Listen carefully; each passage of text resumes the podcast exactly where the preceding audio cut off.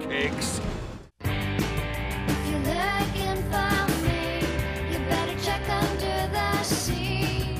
'Cause that is where you'll find me, underneath the sea. Welcome to Water Damage with your host, Gil Mancha. This is my chronological discussion of the King of the Seven Seas, Aquaman. Disclaimer I will be actively getting and collecting issues as we go, and I'm going to try to only cover issues that I have physical copies of or are in a collected edition. I'm going to try to stray away from digital because I love physical media, but the DC Universe Infinite app would be a great way to keep up with the podcast.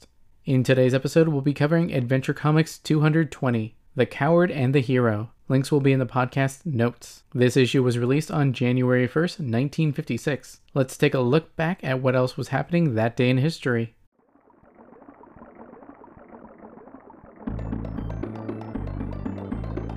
The best selling single of the day was 16 Tons by Tennessee Ernie Ford.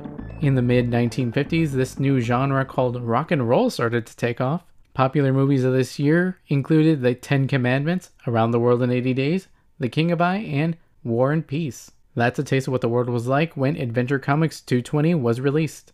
I'm reading this thanks to Aquaman, a celebration of 75 years. As of recording, this issue is not available on the DC Universe Infinite app, so outside the 75 years book I'm reading, I'm not sure where else it's commercially available. Just like all the other issues we've covered here, Adventure Comics is an anthology of stories, and this one is the second one in the issue. Granted, since there's only three, being in the middle isn't that great of an accomplishment. Once again, it's called The Coward and the Hero. Aquaman's calf fin is still green in this issue, but we also learn it isn't part of his costume. More in a bit. The story was written by Jack Miller, penciled and inked by Ramona Fradon. This cover of Adventure Comic focuses on Superboy, so we'll focus on the first panel of the Aquaman story. Aquaman's name is written in green, which we haven't seen on this show in a while. We're on a boat, and the girl has gone overboard and needs help. The crowd thinks the person diving after her is named Johnny, despite thinking he was a coward. The man is just in swimming trunks, has the calf fin, which is also revealed to be part of his body, not a costume accessory. On a higher part of the boat, there's a man who looks similar to Aquaman is thinking, why is Aquaman pretending to be me? He knows I don't deserve this help and reputation and help saving the girl. The text reminds the reader that Aquaman has been shown being prone to helping others, but now we're about to see him help someone who's proven himself a craven coward. What's behind this odd behavior? Find out in The Coward and the Hero. Since this comic isn't on the DC Universe Infinite app, I can't read you guys the About This Book section. After the break, we'll summarize the issue. Is Aquaman finished? Can you make it to the bathroom before we return with part two of the show? What it do guys, Majime here, and if you like board games, especially deck building games, you should check out at Team underscore Thunder on YouTube. There we have unboxings and games of Legendary, a Marvel deck building game, the DC deck building game, the Transformers deck building game, and many more. That's where you can find VODs of this and Dawn of Pod, where you can directly leave a comment and we can discuss the issues. The Superman Aquaman Hour of Adventure, featuring Aquaman, King of the Seven Seas, and your favorite comic book superheroes in their own adventure stories. It's 60 minutes of thrills and fun. Next on most of these stations.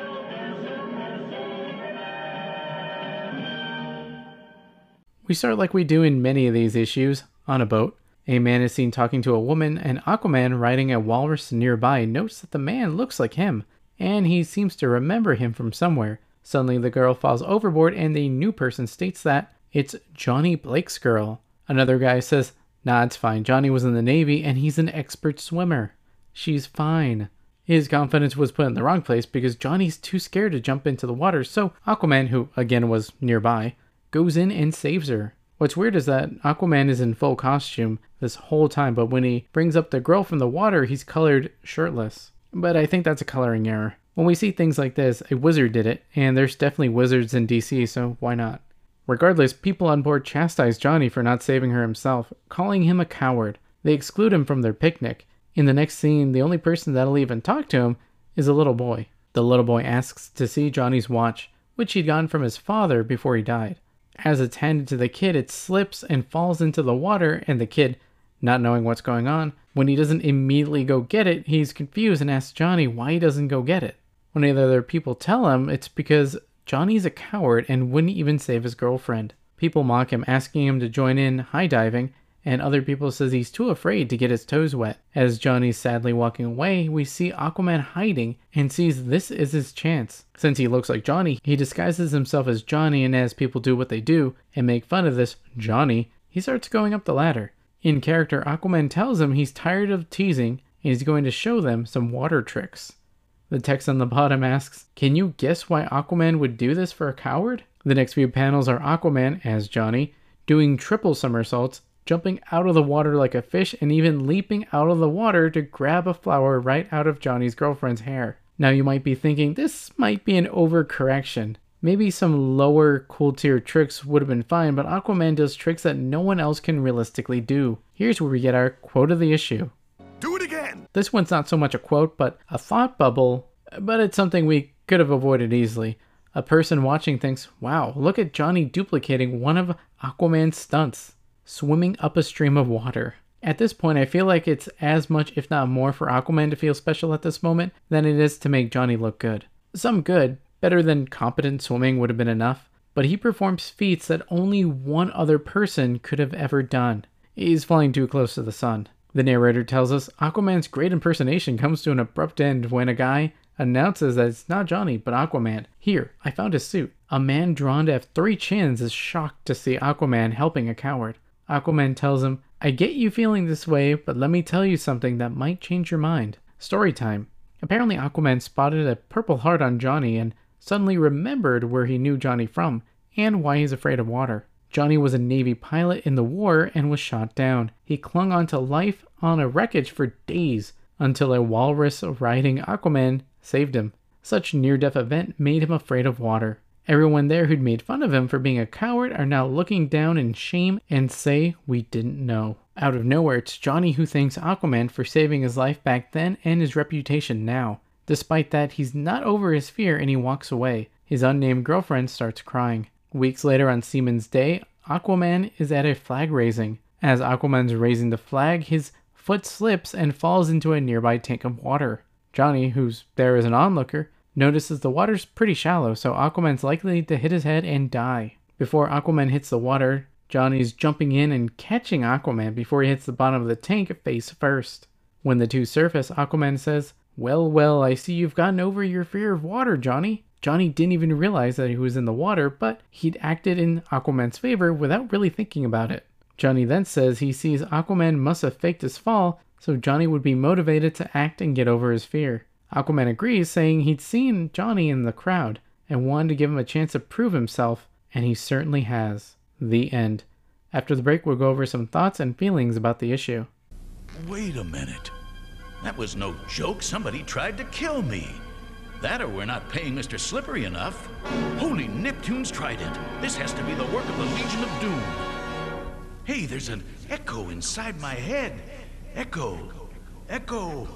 Echo. Um, you okay, Aquaman? Echo. Echo.